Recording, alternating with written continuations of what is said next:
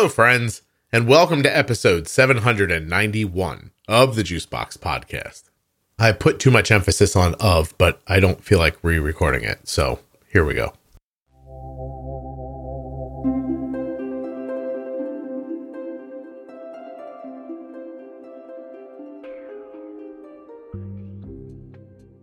On today's episode of the Juicebox Podcast, I'll be speaking with Danielle. Danielle has some children. One of them has type 1 diabetes and celiac. While you're listening, please remember that nothing you hear on the Juicebox Podcast should be considered advice, medical or otherwise. Always consult a physician before making any changes to your healthcare plan or becoming bold with insulin. If you happen to have type 1 diabetes and are a U.S. resident, or you are the caregiver of a U.S. resident, please go to t1dexchange.org forward slash juicebox. Join the registry, complete the survey. It all just takes a few moments. When you do this, you're helping yourself, you're helping other people with type 1 diabetes, you're helping research move forward, you're supporting the podcast, you're doing so many good things that at the end of that 10 minutes, you'll think, I'm such a good person. Like I've done so much today. I could probably take the rest of the day off. T1dexchange.org forward slash juicebox. Take the survey. Give yourself the day off.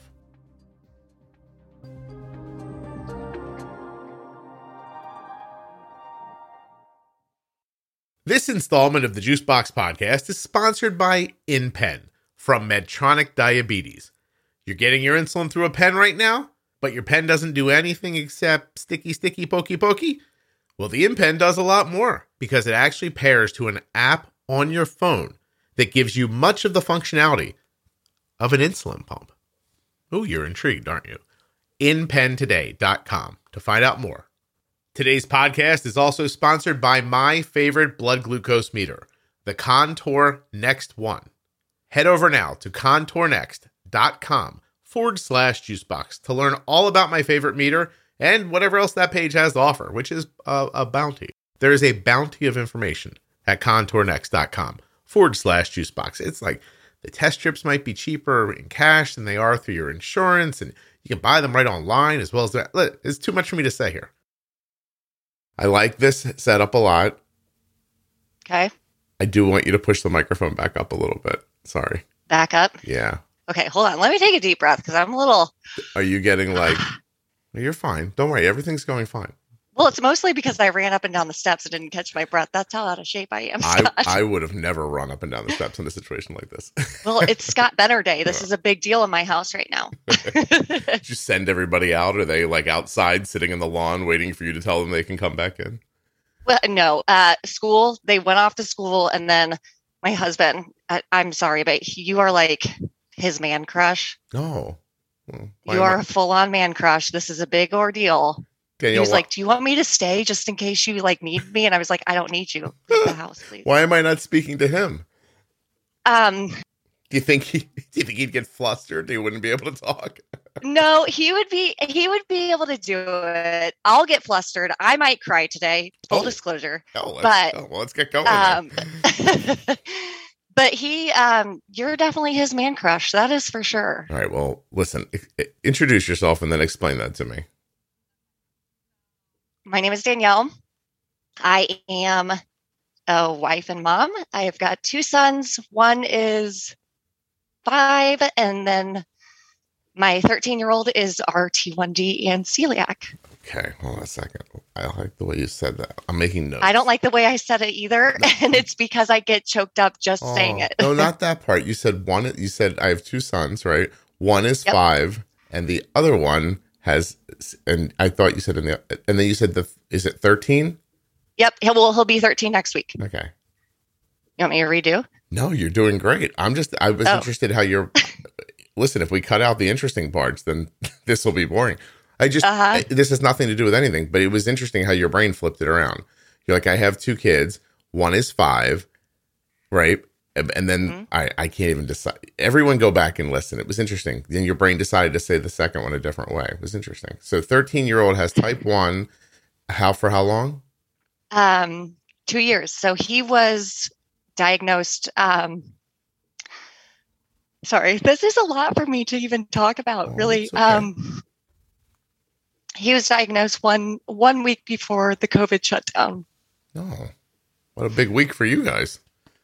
It was. It was a very big week. So his pancreas stopped Um, working, and seven days later, society stopped working. Pretty much. That's how. That's how it worked for us. But if I've got to be honest, there was a slight relief that we were shut down. Uh, you know, a week after. hmm I've heard that from a lot of people.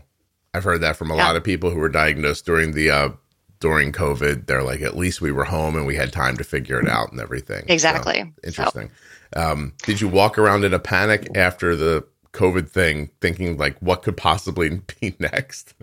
yeah, Yeah, yeah, it was right. like nonstop panic. That's a lot of like, you know, we we've the mental part of all of this was a lot for us at that time. Sure. and we've really have worked our way you know through that and are in a much better place now but it was a lot Danielle, I didn't believe you at first when you said you were going to cry, but you're you're no like so here let me be honest. So we've got i've done a lot of work for this. Um i've done a lot of uh to be able to be on this podcast. It started out just kind of being a joke between me and my husband. Mhm. and then really it was i was realizing that i can't even say the words that my son is a type 1 without breaking down. Oh. Oh, that's okay, Danielle. We're going to work it out today. All right. I'm not going to charge you a copay, and you're going to feel better when this is over. I promise. Well, I have done a lot of work for it. I I do feel like better about it. I feel like our entire our entire house is in a much better place for it. But I think I don't know if it would have been as hard for us. There were there were good things and bad things about it being, you know, during COVID and what that meant for us and our and our mental health for our families. So Yeah. Well, first, tell me when you say you've done a lot of work, what does that mean? So it took us a long time to find any help because of COVID shutdown and can't get a like in front of anybody, can't get the help that we need. I was begging and begging anybody I could get a hold of, um, local groups to us of, you know, I, I just needed my son to meet another type one. hmm I needed him to know that he wasn't alone. And, you know, camps were shut down. So those were virtual, which is kind of weird for at the time he was 11. So that was a little odd. You know, he didn't really want to get on those virtual camps. It wasn't, Sure. it wasn't his thing at that time. So I was trying to get him any help I possibly could, tried reaching out to therapists, things like that. And, um, it was a six month to one year backlog of waiting Hmm. um, because there the mental health in this in our society is just you know during that time was so severe and still so it was we took a lot of time waiting before we could get any help Yeah. Okay. And so, I mean, I, I'm sorry. I feel like you're going to be upset, but I think we should talk about it. So, yeah what were the feelings like? I mean, I, I guess I'm assuming there's no other type one in your family where you would you'd have some contacts. Do you guys personally, the four of you, have any autoimmune issues besides type one? No. Nope. How about extended family? Is your mom ever tired? Somebody have celiac? uh, not that we know of Okay. nobody has celiac nobody has type 1 except for our son Thyroid? Nope. I'm going to keep Nothing. picking. Ready? Any bipolar people in the family, like an uncle? i mean that i don't know You don't know? maybe Okay. Well, trust me, you'd know. And um, there i mean there's alzheimer's in our family i know that but like i don't know that Alzheimer's, inflammation. Okay. I'm just, I, I realize, by the way, for people listening, that some of these things are not uh, strictly considered autoimmune. Uh, there's just, uh, Yeah. there's things I hear from people over and over again that, um, that make me think about stuff like that. Okay. So there, so point is, it, it comes out of the blue. He's, wait, almost 11 years old ish or 11 when it happened. yeah it was a month before his birthday Hey. about, so. Yeah, there you go. COVID. Yeah, and it happens a lot around birthdays. It seems like from all the stories that I've been hearing. So Yeah. I don't know why, but Danielle, your son has the classic COVID Yeah. diabetes birthday. Um, yeah, There's cards up and down the aisle for it. yeah. Uh, And you know, we were in shock. We were at. Um, I can remember being at his doctor's office and thinking that it was just, you know, we knew something was going on with him. We thought that um, either you know, my son might be a head case in general and needs a lot of therapy. Like we thought that was just what it was because the emotions were so crazy at the time. Um, or, but I was kind of thinking this might be something bigger than that, you know? Okay. And so uh, usually my husband and I, we don't go to the, to every doctor's appointment together, but okay. something was unsaid that morning that we both just knew we were both going to this appointment. Oh, I see. I see. Um, to go backwards for a second, your son may be a head case. What does that mean?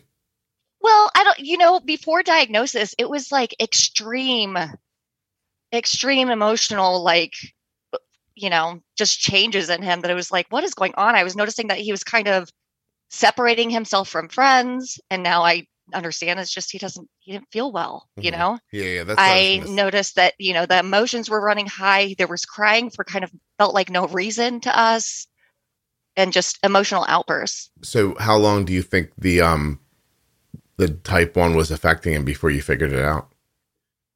i think i think that um, probably six months prior we had maybe a little note of it and then his probably pancreas kicked into gear and just kind of acted normal for a few more months Uh huh. and then we were about um he a stomach bug went through our house and after that stomach bug he was just never recuperating from it he was never felt like he, he wasn't getting better when the rest of us had and it would like ebb and flow where it was like once or twice a week he was just not himself Hmm. Okay. Um, how did it present? I mean, what what sent you to that doctor's office with so much confidence that there was a problem? um so one the emotions were just he just wasn't my kid anymore like i mean he was obviously my kid but he just wasn't acting Right. like himself and he's usually like super outgoing. He was becoming very introverted. Um he was complaining of like stomach aches and headaches and things like that but you know i I mean you're not running a fever you go to school. You're not throwing up you're not running a, running a fever you're going to school. Right. like and i feel so bad and there's so much guilt now because i put him through that Mm, you know, when he really, really wasn't feeling well. But we are the family that, like, you know, both mom and dad work. We can't, like, if you're not, you're not running a fever and you're not really, you know, that sick, and it just seems like you're tired or you stayed up too late last night or something like that. You're you're going to school what, what? Why does that make you feel guilty? because I mean, he was suffering. You- well, how is he now? He's great. He's thriving. Ah, that, that's fine. Yeah, I we're mean, good. if you if you got into a little time machine and went and found some parents from 1974 and said, uh, "Hey, would you feel bad if you sent your kid to school with a stomach ache when he didn't feel good because he was about to get diagnosed with diabetes?" They wouldn't even know what you were talking about. Um, Yeah, yeah, you know, I know. So I hear you. I mean, listen, I had guilt myself. I've seen my wife have it, um, but at some point, the truth is it, that part's over now. You know, like you're, you'll Yes. you'll never make that mistake again. If if you have 73 kids and 73 kids get type 1 diabetes, you're to you're to know it every time. And uh Yeah. it's a learning experience for sure and he's fine. So, I don't know. Onward. We are on high alert now with the five year old. Anytime that he's saying that he doesn't feel well or something like that, we are we are on high alert. So Well, would you prefer to get him a TrialNet test and and just find out? we have really really thought about it and we've been like right on the brink of doing it and then we're there's something that like holds us back and that we don't do it like i don't know if it's because um i don't know why I, I mean i'm not completely against it but i also feel like we at least know the signs now you Hmm. know so i feel like we might be in a better position you know but i don't know Let me we, we keep going back and forth I understand. And I have no preference on this. Just let me ask you questions. Mhm. Better to feel the way you feel now or just know that he's got the markers for the antibodies? I that's what we don't that's what we're debating right now. And that's why we can't make up our mind because we're like, what's gonna make us feel better about this? Like that we are just on high alert when he doesn't feel well, or that we know that he has those markers and when he doesn't feel well, we're will we end up just taking him all the time to the doctor or pricking his finger constantly because Well, you know we're just Yeah. making assumptions? yeah, yeah. So my question is, is are you um is this self-flagellation? Are you torturing yourself on purpose? oh yeah, I definitely torture myself on purpose. That is for sure. I know everyone thinking listening now, wow, 14 minutes in. Scott already understands what's happening. I know it's a it's my gift. It's only it's the only thing I'm good at. Thank God that Yeah. people came up with cell phones and these microphones, or really everything I'm good at in the world would have just been wasted on Kelly Cole and Arden. Yeah. Yeah. my wife my wife once told me you should be a human resources director. And you uh, should. she's like she's like you you figure people out so quickly and i was like oh it's just because i'm willing to generalize the rest of society gave up on it i think it's terrific But like we can't have you doing that because uh, the podcast needs you. i'm busy There's now a lot of T1s that need you. You're so you 100% can't right. go you Yeah. can't have a backup plan. Sorry, this is it. you're right Danielle. i'm done i gotta make these i gotta make this podcast but Yeah. okay so i would say i mean let's say the obvious things um therapists make you come back week after week after week until you come to a conclusion uh, stop torturing yourself that would be one thing uh, Uh-huh. there's no reason to feel guilty you didn't do anything wrong and uh sounds like your kid's doing great now Yeah. right It's I it yeah. But it's hard, you know, that that really is what my therapist tells me. Like Oh. stop torturing yourself. Yeah. Like you you know, you, but you hearing it and feeling it are two different things. oh of course why you know, and there's the constant conflict. So Why is it Yeah. hard to not just to just let it go? I I don't know. I don't know if it's because we're just at that two years, but like I, I feel there's something in within me that if I feel all the things for him, Mm-hmm. he won't have to hurt. No, He won't have to suffer. I- and that's not the truth, right? This Yeah. is his journey. right. Well, I was He also needs to do this, but there's something in me that that's what I take on. I understand. I believe too that might be um not real. No, I know that it's yeah. not real. So you're I know that it's not real. It's just I can't keep that from from building up. all right. Let's ask a couple more questions, Danielle. Any chance you're Catholic? I am. There's the Catholic guilt. Mm-hmm. Thank you. Yeah, because uh-huh. you're you're martyring yourself right now. You know that, right? Yeah. Okay. Yeah. Um. All right. Well, that's all. I don't know what to tell you. Uh, here you I, it's just something. It's something I got to work through. It's something I've got to move forward with. And I mean, this is where we're at. And you know, I'm seeing we were suffering a lot for a long time, and now I'm seeing, oh, our family is in such a better place. And I know, I I do know he's going to thrive. Mhm. He will do great with this. He is already taking on so much of his own management that, you know, well, I can't say. I mean, he's at a 5.8 A1C and we're MDI. Like, I feel like we're great. crushing it, I think you're right? So, Well, listen, I don't want to. I'm I'm not looking to make you think about things that aren't going to happen, but I would say this: let's say just things keep going wrong. I don't know. Every Yeah. three years on his on this kid's birthday, he gets something else, right? Um, uh-huh. I, uh, you know, when Arden was a baby, uh, she would say, "What matters?" when she meant that doesn't matter. yeah, so uh, it, it doesn't matter. I mean, it's not. I- I think it doesn't match. These things don't match expectations, um, or hopes and dreams. But I, I don't know that. I mean, giving up, whether it's in the physical space or in your or in your psyche. hmm I mean, you're going to be alive one way or the other. Yeah. Y- you know, so I, I say don't give up. I, I say fight, I, I- and I say don't torture yourself because there are. I, I don't know how old you are. Would you tell me? I'm 40 and I'm loving it. I was so excited for my 40th birthday Cool. this past year. You, you're you're quite literally then ten years younger than I am, hmm and I'm going to tell you now, as silly as it may sound to people who are younger, I'm already imagining like this is it for me. Like I like I'm in the last third of my life.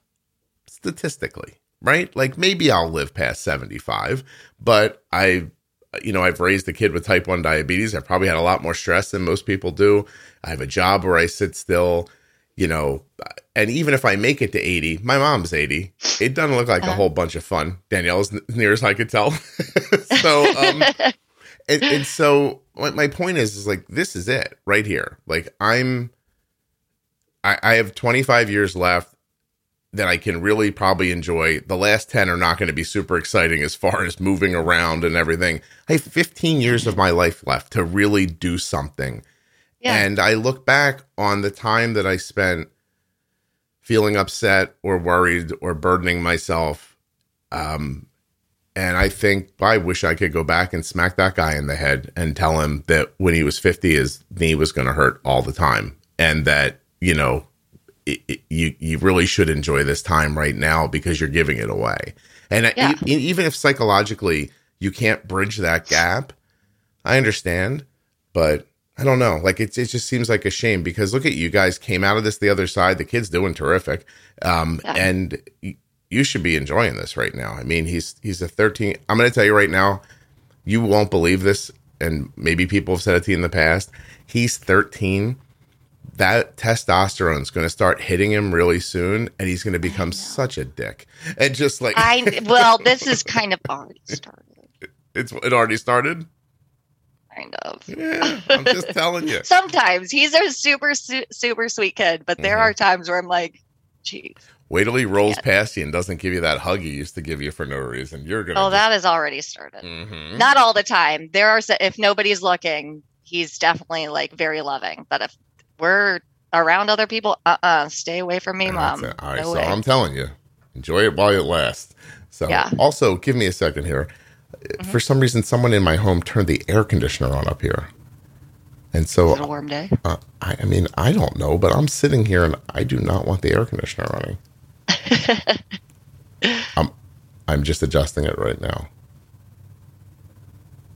All right. Like I'm sitting here, I'm like getting cold. I'm like, what's going on?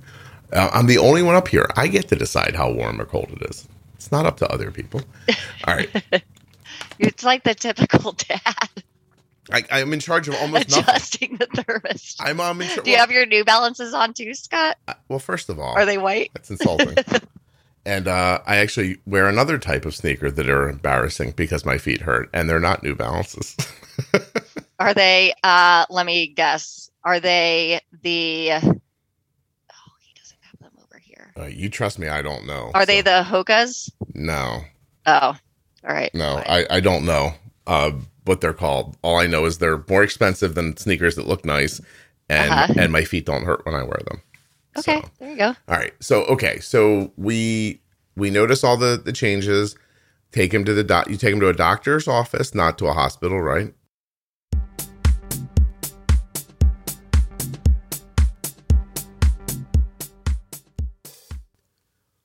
Why, oh, why? Oh, why, oh, why? Don't you take the time to get yourself an accurate blood glucose meter? Why did you just take the one they gave you? Oh, okay, you might not have known back then. But now here you are, talking to your pal Scott, and he's telling you contournext.com forward slash juicebox. Check out the Contour Next One blood glucose meter. Easy to use, easy to hold, easy to transport, easy to see with at night, great screen, simple, simple screen. No like little it's not like a ton of little what do I what, like icons and thing you know what I mean? Like you don't look at it and go, what the hell is happening? It's just the number right there. Done. I know what I need. You can actually set the meter up uh, with your range. It'll give you like a color code. So, I, I mean, I don't want to go into it now. Go to the website, contournext.com forward slash juicebox. Check out what it does. If you like it, you hit the buy now button right there on the site, and you can buy the thing online at a bunch of places Walmart.com, Amazon, Walgreens, CVS, Meijer, Kroger, Target, Rite Aid. Uh, Would I lie about that? I wouldn't. The button's right there on the website. You go over and check it out. All kinds of things you're going to learn when you get there. What customers are saying about the device, how you might be able to get the device and the test strips cheaper uh, cash than you're paying now through your insurance. These are all things you should investigate. But in the end, you want to be using an accurate blood glucose meter. And the Contour Next One is, is our choice. Arden's been using it for a number of years now, and I, it really is like honest, the best meter I've ever used. It's my favorite by far. ContourNext.com forward slash juicebox. Links in the show notes. Links at juiceboxpodcast.com. When you use my link, type it into a browser, you're supporting the podcast. And you have my eternal thanks. Now, don't go just yet, because we still have to talk about the InPen from Medtronic Diabetes. If you don't want an insulin pump, right on, you do you. But don't just use a pen. Don't just use a regular old, like, turn the thing, say three units, push the button pen. That's all it does. Get yourself an InPen from Medtronic Diabetes because this InPen pairs with an app that shows you a dosing calculator, active insulin remaining, glucose history, reports, activity logs, dose history, meal history, and your current glucose. I know I've blown your mind. But this is all it's all real. You can get some of the functionality that you expect from an insulin pump with the InPen. And that ain't nothing. InPentoday.com. Once you're there, you can fill out some information to get more information sent to you. You can watch some videos to see how things work. You can even, even, even find out about their 24 hour technical support, hands on product training, and online educational resources. And oh, by the way, you may pay as little as hold on to yourself here for like if you're driving, really focus on what you're doing because when I say this next bit, you could just go right off the road. Pay as little as $35 for an InPen. Medtronic Diabetes doesn't want the cost to be a roadblock to you. So with the InPen Access program, you could pay as little as $35. The offer is available to people with commercial insurance. Terms and conditions apply, of course, but it could be you. Go find out, baby. InPentoday.com. InPen requires a prescription and settings from your healthcare provider. You must use proper settings and follow the instructions as directed, or you could experience high or low glucose levels. For more safety information, once again, visit InPentoday.com.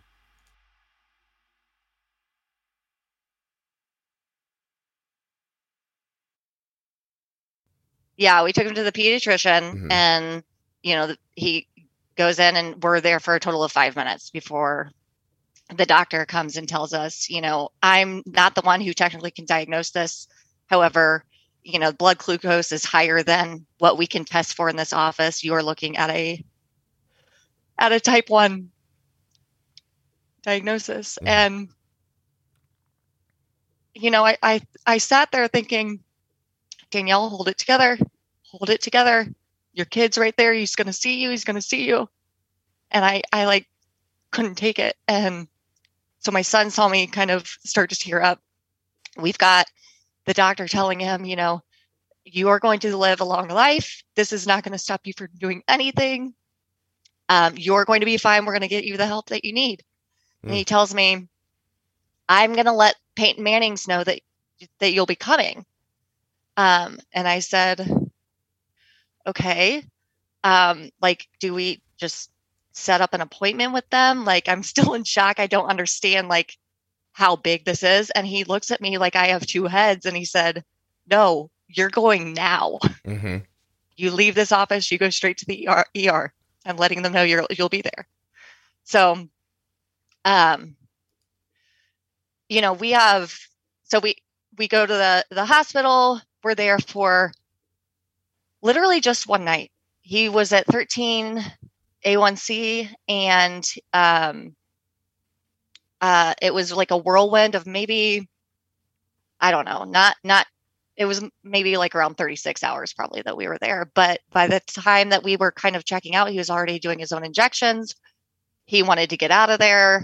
I wanted to get out of there. It was really weird in the hospital because it was again COVID situation and it was Mhm. at the very beginning of it all and so you're hearing a lot of the COVID Yeah. discussions Right. but not really knowing what it meant. We're asking questions about it and They not getting a lot of answers around it. because they didn't know either. weird. Yeah, they didn't know Yeah. either. Hey, uh, Yeah. I have to say, this Peyton Manning, he's got his name on a children's hospital. He does. And I have to tell you that they are absolutely phenomenal.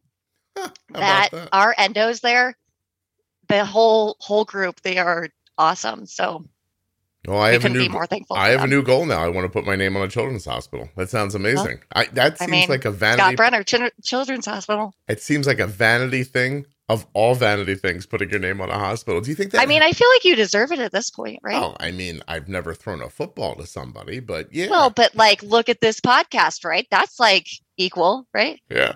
Oh, trust me, I was being sarcastic. I definitely deserve it before Peyton Manning. and by the way, so do about a thousand other people. yeah. oh, come on. Okay, where we're from, Peyton Manning is God. So, uh, he deserves this. Uh, he deserves this. I, He has done so much for this community, though. Like, I, he does deserve it. He has done a, like, an amazing job in, with our community. Okay. So All right. Listen, I'm just saying if I was a professional athlete and I was pulling tens of millions of dollars out of a place, I'd give a little back too. I, I think that seems Yep. reasonable. Very nice. Yeah. Uh, I just, you struck me. You were like, we have to go to Peyton Manning. And I was like, the football player? How is that going to help? I just call him up real quick. Yeah. Don't worry. Head on over to his house. He knows what to do. Peyton Manning knows what to do. Ooh, that could be the title of the episode. Yeah. okay.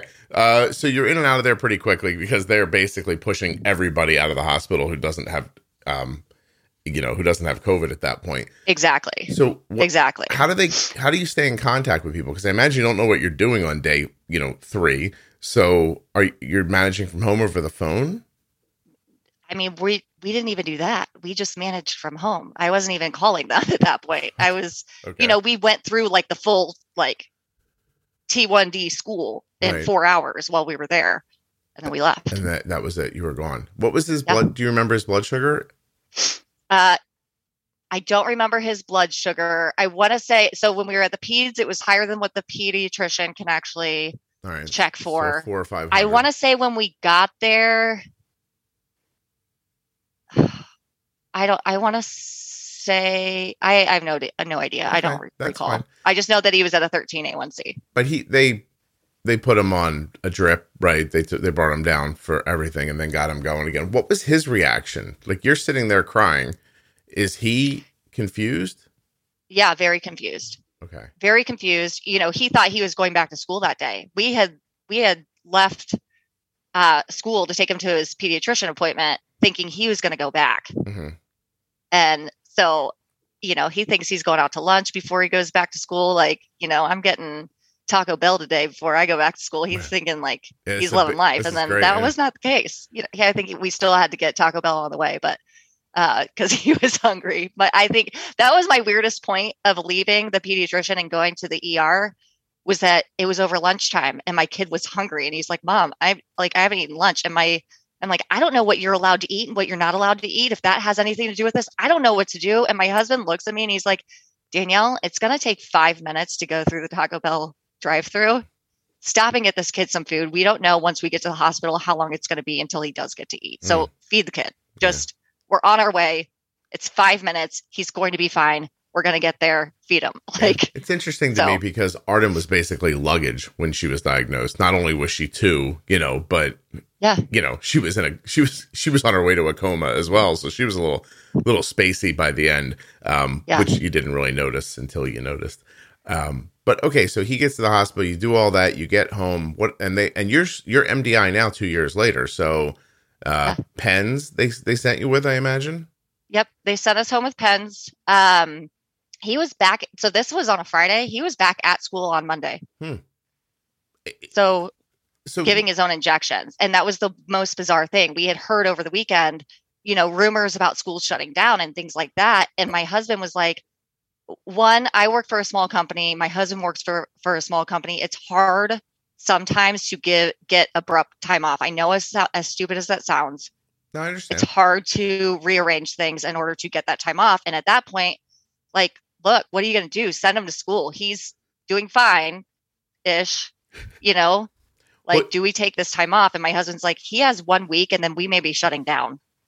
We, I- he needs to go to school. when you say So- doing fine is that is that he's doing fine or you don't understand all the reasons why you might not have wanted to do that yeah, we just didn't understand. We didn't understand. We didn't understand anything that we were doing at that time. Right. That was the most bizarre thing. Like, luckily, his teacher had reached out to us over the over the weekend to say, "Hey, is he okay? He didn't come back to school." And we let him know. He set up a 504 meeting with our um, nurse and our school counselor for that me- morning on Monday, and we're going to that morning meeting and dropping my kid off at school. And that was the hardest thing I've ever had to do. I don't know how to take care of him. right Like how how do you guys know how to take care of them? hmm I, I almost couldn't let Arden get on a bus. Yeah. Yeah, I, I had like all that feeling, But- and it, Yeah. it's, it, looking And you back, had years of experience at that point. yeah, but looking back, it stemmed from I didn't have any confidence even in what I was doing. So Right. I mean, I couldn't imagine that someone else who didn't care about her would do better than I was doing, and I was trying really hard and not doing particularly well. So yeah, yeah, I get that. I really do. All Yeah. right, so he heads back. Everything's I mean, he's given himself his own shots in three days. Yeah. Huh. He was giving himself his own shots by the time we left the hospital on Saturday. That's pretty cool. I'm going to talk about it on here at some point with Arden, but Arden just gave herself her own shot for the first time. Like, Well, month was it ago. here's the here's what I think is the difference. Was it with like a needle that she's pulling and then or is it was it with an actual pen? No, it was a needle I, I think it's very different when it is a pen. because it looks like physically appears different. It's just it's an easy little teeny tiny push. It's the you know what I mean? It's a teeny tiny needle. It's you know what I mean? Like I just feel like it looks different and it feels less like sterile yeah. or less like medical. You know what I mean? Yeah. There's something about it that just feels like a little bit easier, I think. I'll get her on here and let her explain it. So, because Yeah. I'm interested, because she she and I don't want to give it away, but it might have taken her hours to do it. So it was Yeah. just she'd just never done it before, um, but she did it anyway. Uh, okay, so who oversees his care moving forward? Is it both you and your husband? One of you? Just him? How does that all work? We are a we are a 50-50 household in pretty much almost everything that we do. Mhm. so it's when it comes to his management we're still 50-50 Okay, so would you say at this point? so we text diabetes. We are all on the same text string so that we are not um, i'm not sending him a text that my husband's sending him a text. We all know exactly what's happening at the same time. Okay, so that it doesn't feel like mom's nagging and dad's nagging. We know when one person has already talked to him about it okay, okay. So you you guys are in a text string together, the three of you. yeah All right. Um, he sees. Uh, let's make something up here. He leaves school today. He's walking home. Um, a, he sees something on the side of the road that he wants to buy. He buys it for food. He texts you and says, "Hey, how many carbs do you think this is?" Or he does it on his own. Um, depends. If if it's something that it's not normal for him, he'll do it, it. He'll text us and we'll talk about like, hey, where you at? Like, which that's a weird thing we say all the time is where are you at? And other families around us are like, he's right there. What are you talking about? And I'm like, no, the number. Like, but that's a weird thing that our family is always saying is where where is he at? Where are you at? That that's Uh, your but we that's your mean his- shorthand. Yeah. Yeah. Um, but so we'll kind of talk through it or be like, oh, well, you also have practice. So maybe think about doing this much instead, you know, this many units or, you know, All right. Well, that all makes sense. Um, is he using a CGM? he is. He's on a Dexcom. We, so while we were in the hospital, I'm, I'm learning about the Dexcom. Our two week checkup, of course, because we thought uh, this shutdown was only going to last two weeks. I'm telling his endo at that point, like, we need this. I want this CGM. My he's a very active kid. He plays travel sports. He's in travel baseball. I cannot imagine him being out in the field for an entire inning without knowing where he's at. Like I can't I can't do this. Like and he's not coming in every inning and pricking his finger. Like we're, you know, we got to get something figured out. I need more than this. We need, you know. You ever hear? So we we had it within a week. did you ever hear? that. Did you ever hear Sam Fuld on the show? Sam's a he's a former Major League Baseball player. He's the general manager of the Philadelphia Phillies now, but he's been on a couple of times. At one point, he said, you know, he's uh, older, you know, Mhm. um, and he said that uh, if you ever see me on TV playing baseball and I'm chewing seeds, my blood sugar's okay, and if I'm chewing gum, I'm low. And that was the extent of his diabetes management while playing for the, I think the Rays, uh, the A's, uh, maybe I forget. He was on three or four teams, and, uh, he played for eight, eight or nine years. So um, I get how you feel, and I wonder how much. But I also, I also know that a lot of people have been okay for a long time, and I, I- I struggle. I, in the past, I'm getting better at it now with the balance between those things. Like I don't know what Sam's blood sugar was when he was playing Major League Baseball, right? Like maybe he was out there and it was 200 and that's just what he felt like he had to do because CGMs don't exist at that point, etc. right? Um but and would I want my daughter to be 200 for 4 hours in the afternoon? I wouldn't, and I would actively do something about it. But if it were to happen once or twice, I've also learned not to freak out about it. So it used to be there's a difference between being upset and being okay with it. And and here's what I mean by that. I, I used to see a blood sugar 150, it's a little sticky, I can't get it down, and it bothered me. You, you know, I was the entire time it was up, I was concerned about it. It was in the forefront of my mind. And now I've done this for so long. I know, okay, put this insulin in here, and in an hour and a half, this is going to be lower again, and it's okay. And I do not think about it in that hour and a half anymore. So as long as it's not going up, meaning that what I think is happening isn't happening, as long as I'm seeing uh, steadiness and a decline, I don't think about it again. And I made that decision consciously because I was pretty sure I was going to, I was going to burn myself out a lot faster. Be, you know, yeah. because her blood sugar is going to go to 140. It's going to go to 180. It's just things are going to happen. Um, what I do next seems important. And I draw a little bit from those older type ones that I've spoken to about that because, okay, Arden's blood sugar can't be 200 forever. It can't be 180 forever. It can't be 140 forever. That is going to long term be a problem.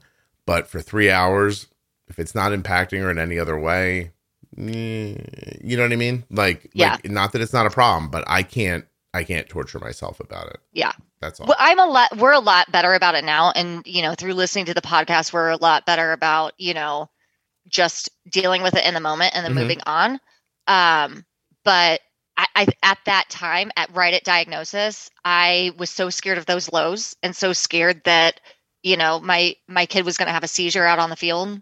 Right. That I was. I, I needed to know. I needed to know where he was at so I could help guide this. And I would sit there um, and just look at the Dexcom the whole game, mm-hmm. the whole game for that first season. It was a delayed start because of COVID yeah. to the season, so we didn't have near as many games. But I I sat there and I would just stare at it nonstop, just to know where he was at. How'd you find? I will the- say though, I I do know if he's going to uh, foul out, fell off, he's going to strike out, or if he's going to like get a hit, judging by his numbers now. You can tell by his blood sugar.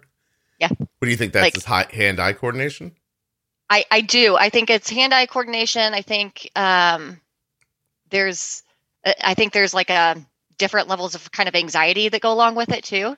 Mm, okay. Um, it's interesting. So I don't discount mm-hmm. what you're saying. Arden's uh, foot speed would drop significantly over a certain blood sugar when she was playing softball. Yeah. I also uh, wonder what you're seeing with that in general because baseball, I mean, uh, softball, but similar game.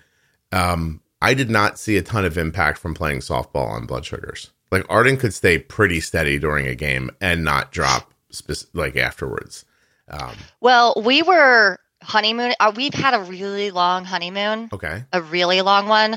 So we were about a year and a half in before we noticed. So we went through two baseball seasons of honeymooning where oh. we didn't really worry about the highs. We didn't get highs. Like at highs at that time for us anything over 180 we weren't getting oh okay we were only getting quick drops and lows that makes sense wow that's so, a, a long honeymoon uh well and so we've actually randomly we found your podcast right as we were having troubles because we were coming out of honeymoon and didn't know how to do this anymore because it was a whole other ball game um, is when we found the podcast but at our last endo probably three weeks ago they said that they think that he might still be honeymooning from time to time. Like really? his pancreas may still be kicking in, judging by what they see is happening on his graphs and things like that. So okay. Okay. I don't know. I don't believe it. I think that he's past that. Um, when we were honeymooning, we didn't have the protein and fat rises. We didn't mm-hmm. have that. We didn't have, you know, crazy high numbers and things like that. We didn't have to do corrections ever. Oh, okay. Yeah, you were getting help from somewhere.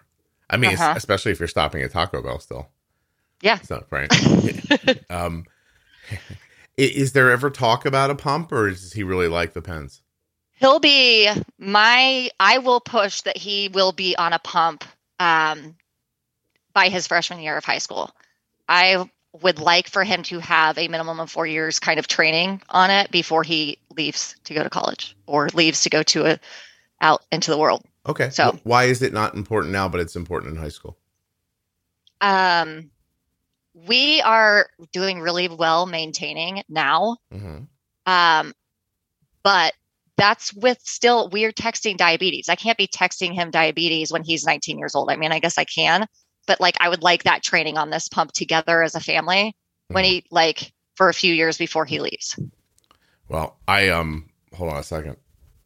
I I get where you're coming from. I'm pulling my text up with Arden right now because I think there's one here from last night that says hold on.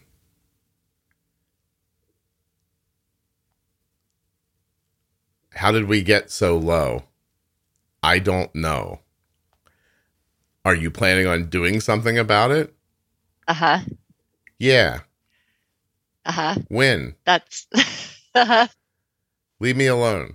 That was it. That's all very similar, yeah, to what we deal with now. Yes, that sounds very familiar. She's So- gonna she's gonna be 18 in a couple of months. So Yeah. um But one day I'm going to have to let him just go. And I need to know for my own sake that I've done everything that I can possibly training Hmm. to get him there. But like right now, I know that it's, it's, I'm, he's, uh, he's a little bit more open to it now to get on a pump. oh yeah, 100%. He has been kind of hesitant because he doesn't want to wear another device, like things like that. So, which I get, but I'm, and so I'm kind of like, you know what? We're fine right now. But if you start slipping and our A1C is going to go, you know, above 6.3, which that's the highest we've been on MDI, right. then you will be going on a pump.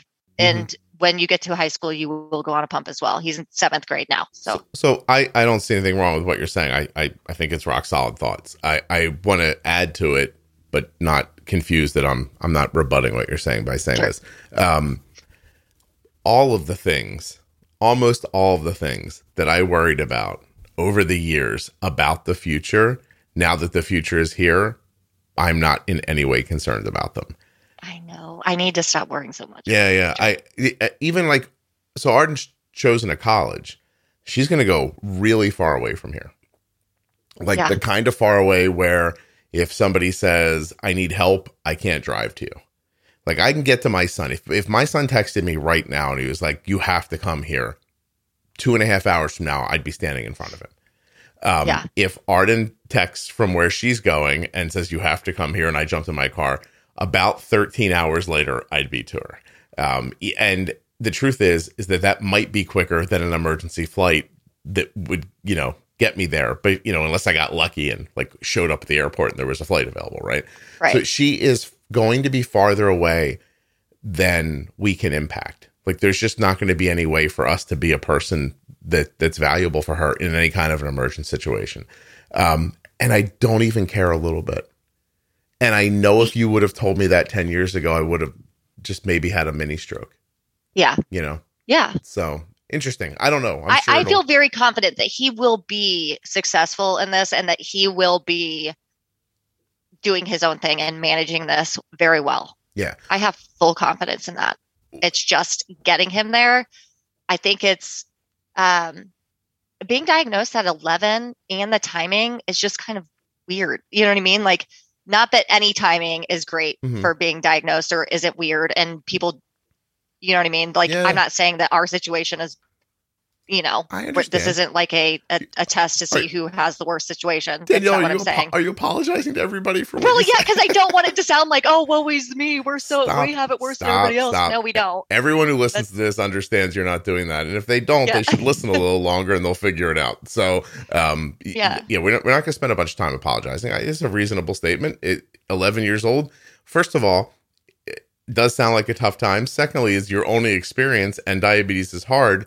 So you're going to think 11's hard. Trust me, if he was diagnosed at nine or 13 or 15, you would have said, you know, nine years old is a tough time to be diagnosed. Yeah. So, right? Well, just- I think it's yeah. hard at, at that age, like the preteen is like a social situation with it of understanding, being okay with it. Like, so, like kids are so unsure of themselves at that age that it's just, you know what I mean? And then you're adding on this thing that now all of a sudden makes you different when you weren't different before. Danielle, would you describe yourself as an overthinker?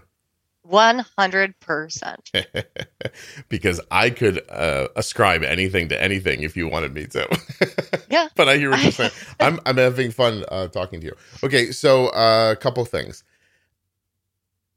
504 plan. How did that go? Do you we still it? don't have one to this day, Scott. No, see, We- that can't be true because the most exciting thing, can I be honest with you? I didn't bring it up in the moment. One of the things I was very warmed by in your story so far was that the school immediate was like, hey, get yourself a 504. no, no, no, Oh. not the school, Oh, you. not the school, the teacher. Oh. And it then, wasn't the school. Our schools systems, I I don't care how this sounds at this point. go ahead. They are the worst about I, IEPs and 504 plans for kids. Our our group our our school district is Mhm. known in this area to be by far they will push back push back push back as much as they possibly can. How, And it's lo- sad. how long have you been trying to get a 504? 2 years. Really? It started out we couldn't get it because it was uh everything shut down, right? Mm-hmm. So that was March of 2020. Everything shut down. So then we weren't in school. So then the counselor at that time was telling us, well, let's wait and see. We don't really set these up until we know how they're going to react when they're in school. Knowing what I know now, that was a bunch of BS. Yeah, yeah, yeah. Hey, are you, You know? going to the Eli Manning Middle School? Is that the problem here? No. No. Because he only won that Super Bowl by mistake. For any of you No. Giants fans listening, let me just say for a second mm-hmm. Eli Manning, you don't get to throw a ball that a guy pins to his helmet and call that on purpose. Okay. It doesn't count. Obviously, Peyton's the better quarterback. Now Obviously, we're gonna, yeah. right? I just, Obviously. I assumed any school named after Eli would just not be great at things. That's all I'm saying here. Um, So we also, it's a very large school district. I will say that. Our school district is very large. So that's maybe Oh. part of it. Maybe should- it's funding. Maybe it's where they want their funds to go. I don't know. funding. How much does Um, it cost to have a 504 meeting? I don't know, but it seems like it's a lot of paperwork that they don't want to do, and it seems like it's going to cost them time and money. Is, is what it, it feels like Here- at this point. Here's here's what I think. I think they don't want your kid to have a 504 plan because once you have a 504 plan, they are they are beholden to follow it, and they're concerned that if they don't follow it, you're going to cause them trouble. I'm guessing that they're using this avoidance tactic with a lot of success, and so that's why they're doing it. I would Mhm. um, call ADA, see if they could help Okay. you, um, figure out how to push it through, or I would put a 504 plan together, hand it to her, and say, You've got 24 hours to come back with um, things that you want to add or subtract to this. We're going to have a meeting, and then this is going into effect. If you don't like it, uh, my attorney will call. Yeah. So Yeah. we we we went through like that what that first counselor said to us. So here in this school district, they go through K through 4 is at one school or elementary considered elementary schools. There's a lot of elementary schools in this district. Mhm. Um, then they have intermediate school, which is 5th and 6th.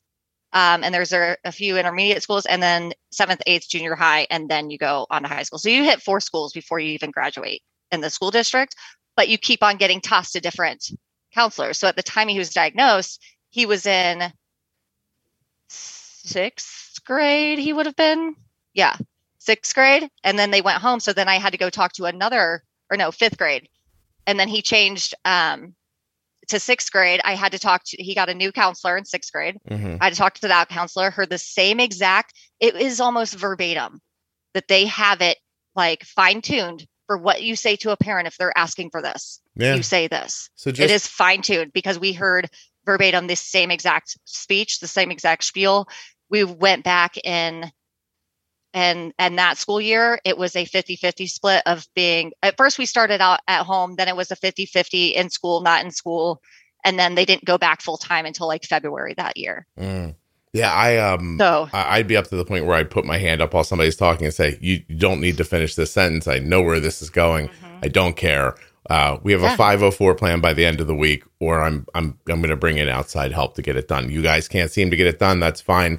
I'm going to bring somebody here to compel you to get it finished, and then just be done with it. Because once they know you're serious, somebody in Yeah. that school has a 504 plan. You're letting we you're letting them Yeah. push you. Is yeah, what yeah yeah. we well we wrote we ended up writing out the 4 plan Mhm. and to include also the celiac as well. And there's some things that kind of like overlay when it's celiac and T1D. There's some of the same things. So we're overlaying that into one.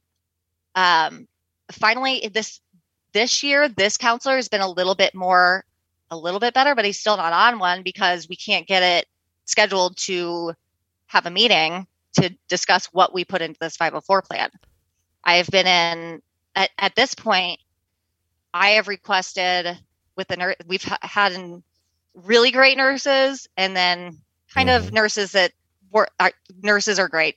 School nurse, nurses are, are awesome, but he's in junior high. It's a bigger school. I think she had a lot on her plate. She was she had a different mentality when it came to T1D. We just kind of couldn't really connect.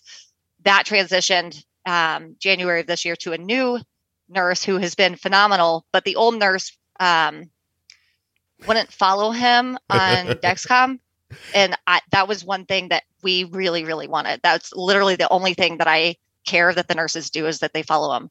He can manage everything else on his own, dose wherever he feels like it, whenever he needs to. Right. Like, you know, You just made me laugh because I remember being in a in a meeting with a nurse at the high school and she said, "Well, that's not how I do it." And I said, "Oh, I don't really care how you do it." uh huh. Yeah.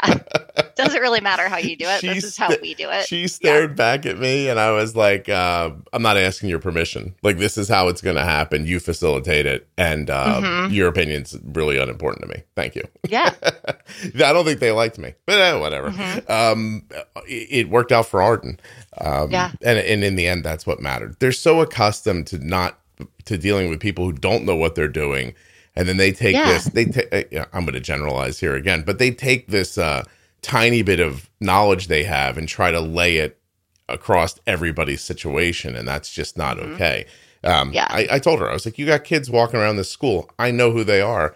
Their blood sugars are 220 all day, and you're happy with it because they don't get low. I said, uh, Mhm. when they leave here and their head falls off in 20 years or whatever the hell's going to happen to them, I said, you'll you'll think you did a good job, and my daughter's going to live forever with health issues. I said, I would prefer. I actually believe I said, if that's what you're planning on doing, then I'm going to withdraw Arden from school and send her to a tropical island to live her life because she needs to be healthy more than she needs to be educated. And Yeah. you know, if we're boiling it down, your thing's not as important as her not being sick. So this Right. is what we're going to do, and this is how you're going to do it. And if you Mhm. don't like it, I'd appreciate it if you just smiled through your teeth and did it anyway, because I really don't care. I, I've been. Yeah. I said I. This kid's had diabetes since she was two. Her A1C is in the mid fives. Your opinion is is just not valid. I, you know, Mhm. whatever. You don't know what you're talking about. So, Right. um, and you ruined my surprise that your son has celiac. I was going to say that. Oh, next. sorry. Well, I feel like I said it at the very beginning. Did you? Through my tears. I don't know. I don't pay But- attention. I'm just teasing. I pay attention. I just don't remember. um, when did the celiac diagnosis come? Um, so uh, his two week uh, checkup after being diagnosed, you know, they ran all the tests for it, and um, it came up as positive for celiac. But then we were told, you know, to get the actual confirmation, he needs to have a Biopsy or whatever they do there. you know whatever the it is Thing. endoscopy. Endoscopy. That's that good? That's your mouth, right? Not your butt. Uh, yeah, Yeah, correct. that's better. Uh huh. I mean, I mean, if I'm going to pick, Which is even more disgusting if you think about, because the endoscopy is like down through your intestines and then back up. I don't know. I, I'm Pull more, that tube right back up through I'm- there. Thank you. No, thank you. I'm more worried about where it goes initially. I think we're all seeing what kind of date I would be. Uh, Uh-huh. yeah, yeah. so if I had to pick, if I had to pick, I'd Yeah. choose my mouth. Okay, well, you know the aftermath of that. Who knows? I don't know. Ooh, Danielle, I don't know what you're trying to tell me about your life, but okay. Um, all right. So, uh, boy, look at you. You're not that Catholic. You were okay with that. Oh no, I'm not that Catholic. I mean, I'm Catholic. I'm pretty Catholic, but I'm not that. I'm. I'm. I mean, I'm. I'm one of those fun Catholics. Da- Da- Danielle, I grew up around a lot of Catholic girls, and uh, I I I know what they were okay with and what they weren't okay with. So. No, I no uh, no. Okay, I'm no. Moving on. okay. Uh, how does the ceiling? Hold on a second. Uh, I can't wait for the note I'll get where it's, uh, it'll be um, it'll be uh, I don't like the way you talk to women about sex. I was talking about myself. If you go back and listen, I said I'd rather it go in my mouth than my butt. All right, that was me talking about me. Now, um, by the way, I've only ever gotten one note like that, and I thought it was really misguided. I, I, I, I thought it was more about the person's comfortability hearing about people talking about sex because then a ton of other people came into this thread and said, I love the way Scott deals with, with, Yeah. with that stuff on the podcast. So anyway, I think it might have just been an older person who was uncomfortable with, uh, uh, hearing a man talk to a woman about sex. Honestly, is Well, I- hey, you can't be a part of this group with having without having some sense of humor. So yeah, that's I all. mean, you can't. it's not allowed. Danielle, we are not going to rename the the episode something about you and your mouth. Don't worry, it's going to be fine. Thank you. Thank you for that one. Don't, don't worry. um, celiac. Uh, y- I'm assuming he went gluten free after this.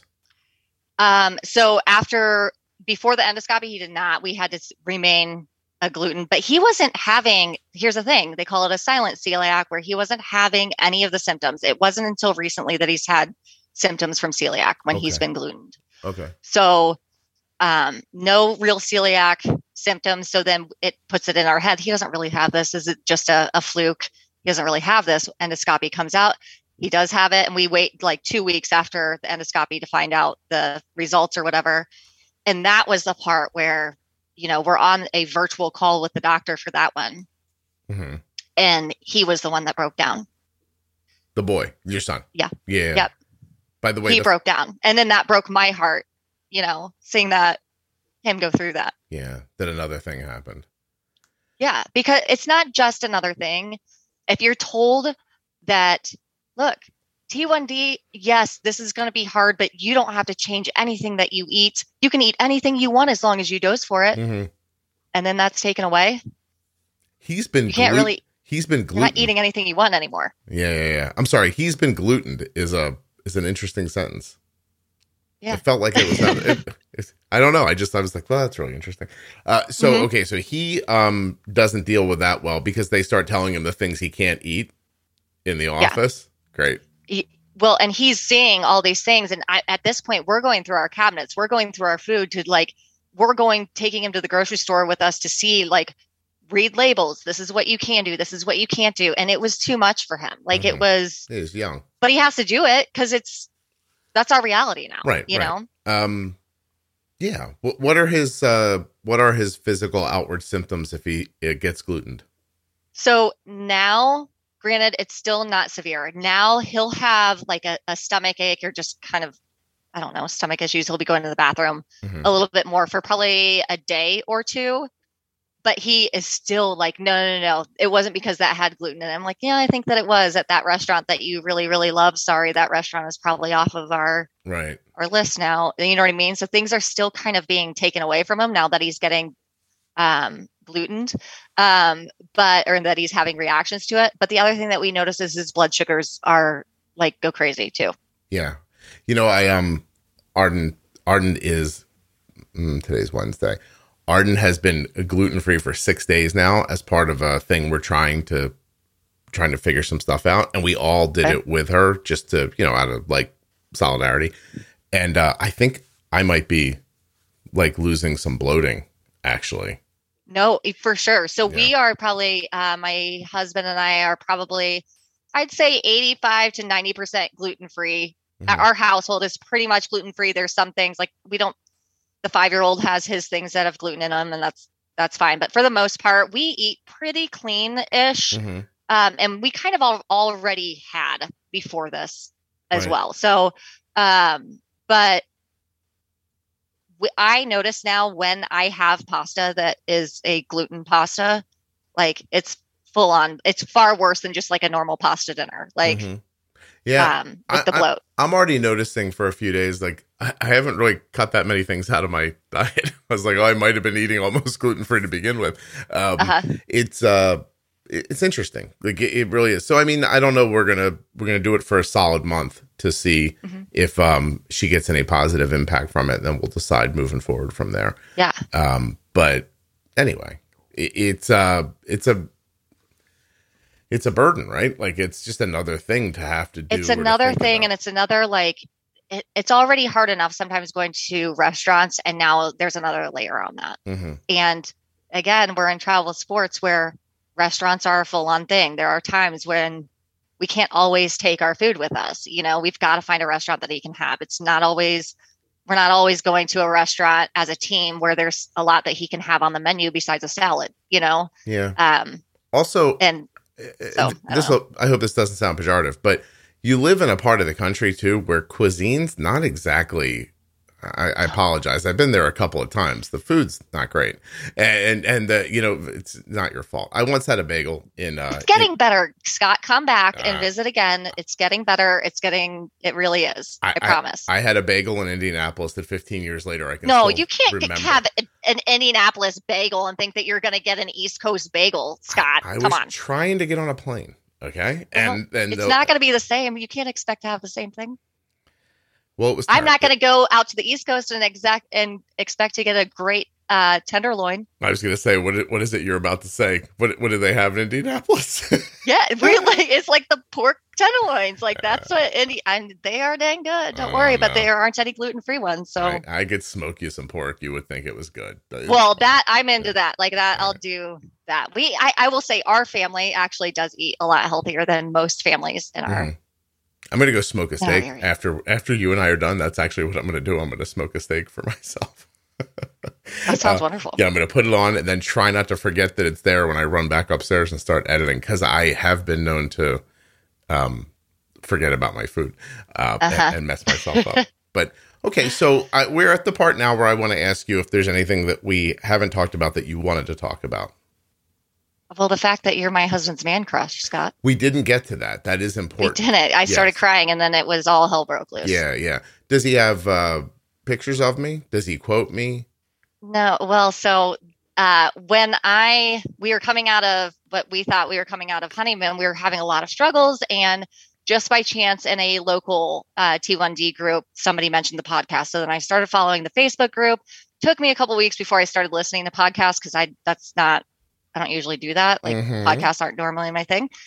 And then I started telling my husband, like, you should listen to these. And it was taking him a while. And he was like, okay, okay. And I kept pushing on him, pushing on him, pushing on him. And then all of a sudden, one day, um, he's talking to me and he was like, well, Scott said that we should do this. Scott said this. Who the F is Scott? I'm like, what are you talking about? Like, he was like, the guy from the podcast. And I was like, oh, okay. All right. So then I think it was a couple weeks later, um, you had put something on the Facebook group of like, hey, reach out to me if you think there's an interesting part to your diagnosis story. Like, mm-hmm. I want to hear it. And so I did. And right before he saw that, he saw didn't see that I had reached out, but he saw that you had posted that and he mentioned, he's like, Oh, you want to reach out to him? And I was like, Yeah, I will. Like, I'm up to, and he's like, he's not going to have you on. I'm like, tell me I can't do something and I'm going to do it. Mm, like, why, why would your so? I reached I out. Yeah. You responded immediately, like within five minutes.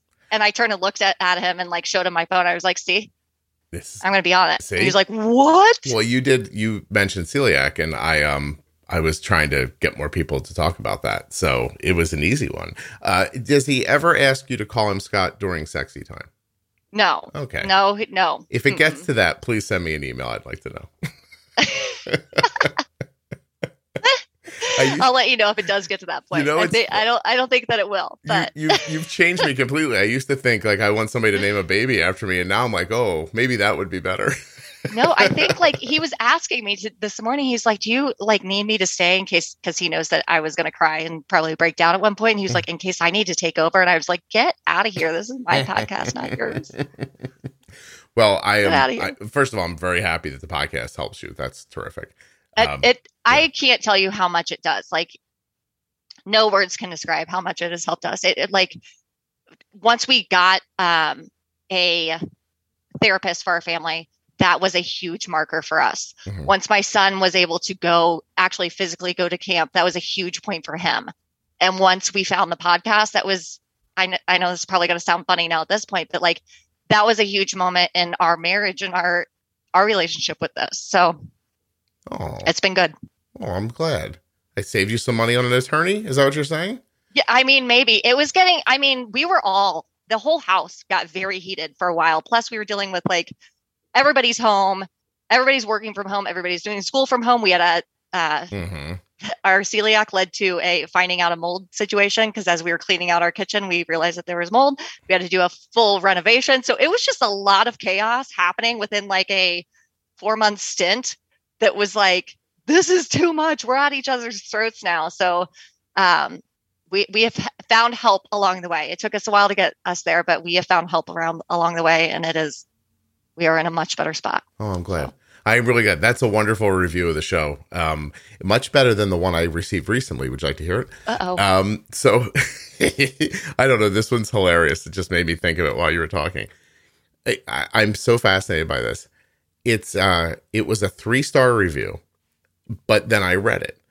Brilliant Okay. information and great tips offered on the podcast. I've gained insight on management, which has resulted in better control of my type 1. Jenny Smith adds credibility to the material provided. And I'm like, my God, this is a great, I, I, what a wonderful review of the podcast. Probably just clicked on three stars by mistake, meant to make it five stars. Last sentence the host, Scott, talks too much and cuts people off. oh no. and I thought, I hope the person who wrote this hears this. Um, I thought, still a terrific podcast. I, I, what a great review. Uh, the thing I don't get is how do I lose two stars for that little bit when the rest of it is brilliant information, great tips. I'm better. Like my health is better. I've gained insight. These are Uh-huh. big words. Two, three stars, and that, and then months later, after the review had been left, I think they went back and altered it and took away another star. I must That- you know what, Scott? That's called a hug and a punch. Like that's a hug and a punch right there. I think she's going to take away another one, uh, uh, like a couple months. I think she must be. First of all, I say she. I could be wrong, but Well, you could be All right, because all the the Yeah. the males seem to be very silent. Right. They all listen, but they're very silent. yeah, nobody nobody speaks up too much, but that's fine. So anyway, the person, not she, but Mm-hmm. um, I think they're going to take away another one in a couple more months. I think they listen intently, and then I cut somebody off, and they're like, "Ugh." Like, So- I wanted to hear more from that person. What I would love doing? to. I would love for the person to contact me because I I wonder if, I mean, it's just a very East Coast way of speaking. I don't sit quietly until you get every last word out of your mouth, and I don't. I don't believe I cut people off. I, I- see it as a spirited back and forth. Like it is actually Right. how I think about conversations. I think that monologuing followed by a monologue followed by a monologue is kind of boring. So, and not for nothing, sometimes people say something that make you think of something that kind of has to come out in the moment, and sometimes they're going on and on, and it's getting boring. And and I'm the only one. I'm the arbiter of what's boring. So, Yeah, if you don't like it, I mean, go find another podcast and listen to that one. But I don't know how you write four incredible sentences followed up by one where it's just like, hey, guy talk. By the way, talks too much. I'm gonna curse. It's a fucking podcast. What should I do? What What should I do exactly? Should I not? I talk? really appreciate the f bomb, Scott. Thank you. So much. Yeah. Should I So not? much I should I not talk? Why don't I? I'll just go. Here. Here's what I'll do from now. Mm-hmm. Mm, oh. Yeah. Mm-hmm. Oh. What, what? What's What's the point here? Anyway, uh, it just popped up in my face the other day, so I just. You know. I'm a bit of a talker too, and I know I know there have been a few times within this conversation that I've cut you off, and I thought, you know, immediately, ah, shit, I just cut him off, but I don't care because I have something to say, and this is what I'm going to say now. There's nothing wrong with that. Also, you're completely missing. There were a couple of times I had to run you over because you wouldn't shut up. Oh yeah, I'm a talker, man. It's like I'll tell you all the things. I'm an open book, and I will spew it all out there It's for per- anybody it's to hear. Don't care. absolutely perfect. I just would love to know: Does this person see it as rude, or does it impact their ability to follow the conversation? I don't know exactly, but I would. I think you're would- spending too much time thinking about this random person. Well, I mean, we just did it now because I'm talking about it on the podcast. Yeah, you Uh, gotta you gotta like let that one go. but other than that, I've not thought about it. I just what you said made it pop into my head. Like I thought when you said what you said about the podcast, I was like, oh, that's a lovely review of the podcast, which made me think, oh, last night I saw this thing happen. So anyway, I I, I don't want you to think that I've that I've thought about it before I you know after I saw it or that I will again after we stop talking about it. It just I found it amusing. Anyway, Yeah. as we move on. So um your husband has a crush on me. Uh, the Mhm. kids uh, is the podcast actually helpful for like management stuff or did you get more community out of it because you did talk earlier about how concerned you were that your son wouldn't know another person with diabetes we got both. So at the beginning, I was very concerned about him and like him having somebody. hmm And um, what I've realized is that we also needed needed people hmm as parents. Like we needed a support group. We needed the podcast um, and the Facebook group. And I don't really follow a lot on Facebook. I don't post a lot. I posted a lot um, during November for Diabetes Awareness Month, but then like it was almost cringy because I'm like, oh, that's posting too much. Like, am I doing, you know, too much with this? I don't know. um, but that's not, we don't post a lot on, on Facebook. We don't get that involved and things like that. But how, like, I wouldn't have Facebook anymore probably if it wasn't for the pod, the, the juice box group. Uh, Can I be honest with you? I, uh, Yeah. I wouldn't either. Yeah. I- yeah. It's just, it's, it's such a good group and I love It really is. Yeah, but I don't I don't know. I don't know if I've aged out of it or what I've done exactly, but there are just not many times in my life that I think, "Oh, I should share this with other people who will virtually see it and I'll never know if they even saw it or not." Like it just I don't Yeah. know. I haven't thought about it in a while like that. As a matter of fact, sometimes I, I don't ever log like so I see Facebook through uh, an account that is the owner of the Juicebox podcast group. And I have a private account, but I haven't switched back to it in so long that sometimes when I do, I'm inundated by things so much so that I'm just like, yeah, I'm not going back there. So Yeah. Yeah. Yeah. anyway, I mean, I think at the beginning of all that, we were so concerned with his mental health in this and what he was going to get and making sure he had support and had others that he could reach out to Mhm. that we put ourselves on the back burner for it, you know? yeah, Um, but, you know, I would say like him going to camp was the best thing that could have happened to him. Like meeting the other kids was everything. We noticed an immediate shift with him cool. like great shift after um, going to see a therapist for the family and then great shift after going to camp and then also we connected with a local t1d athlete who's in high school at our in our district who kind of is a little bit of a mentor towards him okay. At Archie So- at Archie Manning High School. yeah exactly uh-huh. All right. Um, excellent. Okay, are we done? I feel good about this.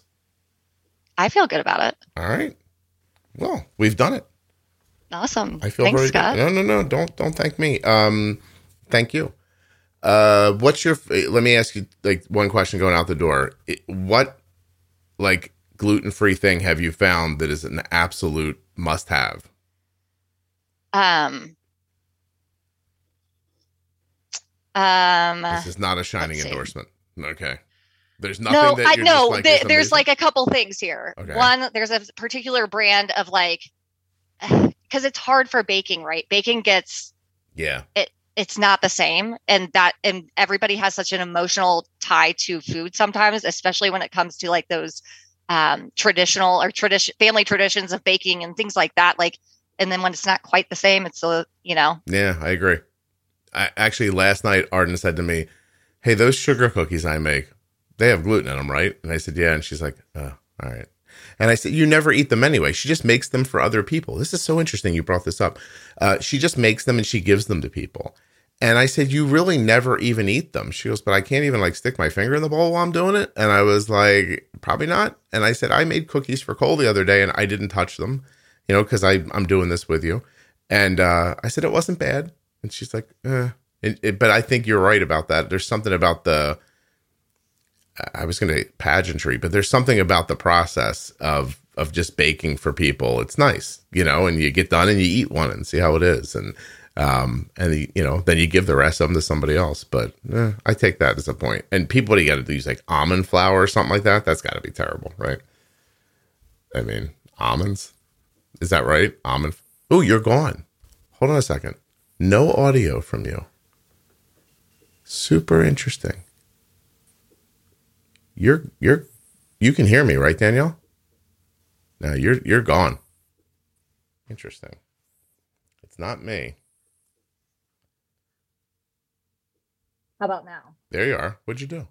Well, I unplugged it.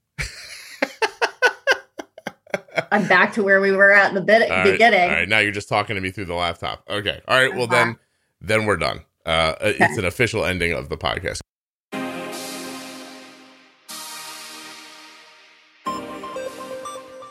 First, a huge thanks to Danielle for coming on the show and sharing her story. And of course, we want to thank InPen from Medtronic Diabetes and remind you to go to inpentoday.com to find out more and get started today. Let's also thank the Contour Next One blood glucose meter. Go get yourself an accurate meter.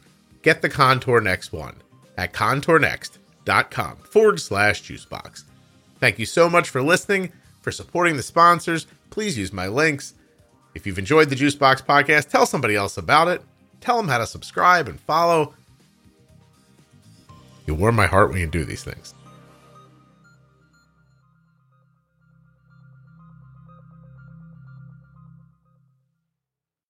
If you're looking for community around diabetes, please check out the Juicebox Podcast private Facebook group. It's called Juicebox Podcast Type 1 Diabetes. You have to answer a couple of questions to get in. That's how you'll know you're in the right place. Once you're in there, 30,000 members, all using insulin, loving somebody who does, having great conversations about management, life, everything you can think of is there. Juicebox Podcast Type 1 Diabetes on Facebook. Seriously, go check it out. Thank you so much for listening. I'll be back very soon with another episode of the Juicebox Podcast.